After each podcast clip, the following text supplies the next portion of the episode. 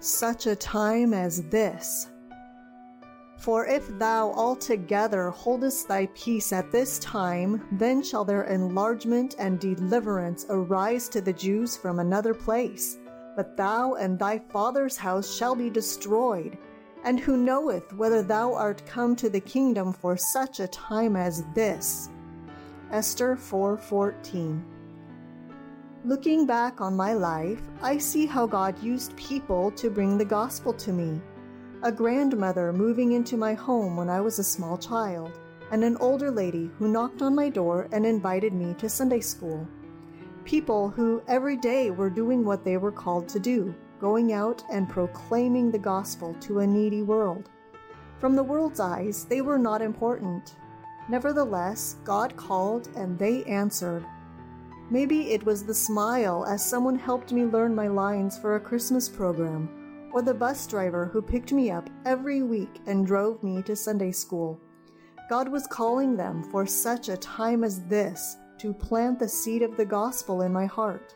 I am sure it was not always easy, and maybe at times they were out of their comfort zones, but God called and they answered. Esther was a young girl when she became queen. She had no previous training for being a representative of her people and her new high profile position was out of her comfort zone. She understood that she was placed in that position for such a time as this to save her people from annihilation. A wrong move on her part could have cost her life, but with much prayer and fasting, she stepped out for God and went before the king, preserving the nation of Israel. As Christians, probably all of us have felt called to do something that was out of our comfort zones.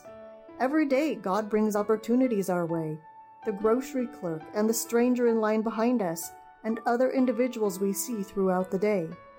It is for such a time as this that God has put us where we find ourselves today.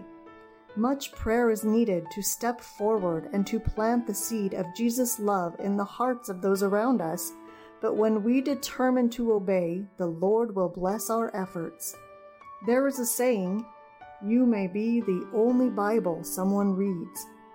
Let us maintain a Christian walk every day so that those reading our lives may receive a seed that will grow in their hearts.